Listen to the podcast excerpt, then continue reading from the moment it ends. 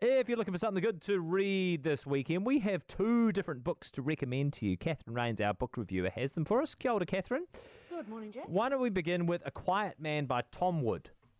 So this is about Victor the assassin. He's this incredible, well, he's a former assassin, but he has this very dark past, obviously.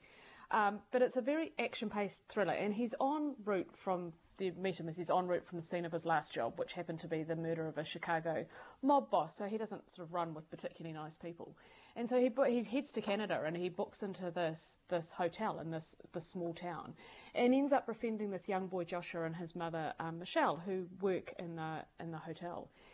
And all of a sudden, Michelle and Joshua disappear after arranging to, to meet up with him. And he's the only one in this entire town that seems to either notice or even care about it. And he finds this obviously very strange.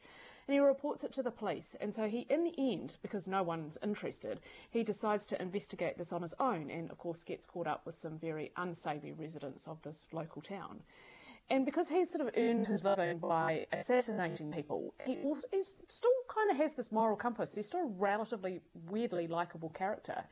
And he Joshua reminds him of his own childhood and his own difficult childhood, and that's why he's really determined to find out where him and his mother have gone. And so there's lots of it's pretty action packed, quite a bit of violence, but yeah, bit of bloodshed, hmm. but it's a good read. Oh, we love that. Love a love a little bit of bloodshed from time to time. okay, that's a Quiet Man by Tom Wood. You've also read The Pact by Sharon Bolton. So this is set uh, during the summer, and there's these six friends who are spending. You know, very wealthy friends. They're spending their time relaxing, hanging out together. They're waiting for their at the end of their high school years. They're waiting for their exam results, and you know, all heading for pretty bright futures and good places at university and they're at this very prestigious school and along with this girl Megan who's a scholarship girl and she's there happens to be the head girl of the school. And all the others happen to be wealthier than Megan and much of the summer has been spent at one of the kids houses um, particularly at his pool house a guy called Ty.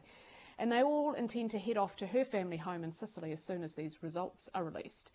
And they've been flirting with some pretty reckless and dangerous behaviour, and it's led to absolute disaster. That there's this very tragic accident, and it leaves this whole group with this fear that their privileged lives will be ruined.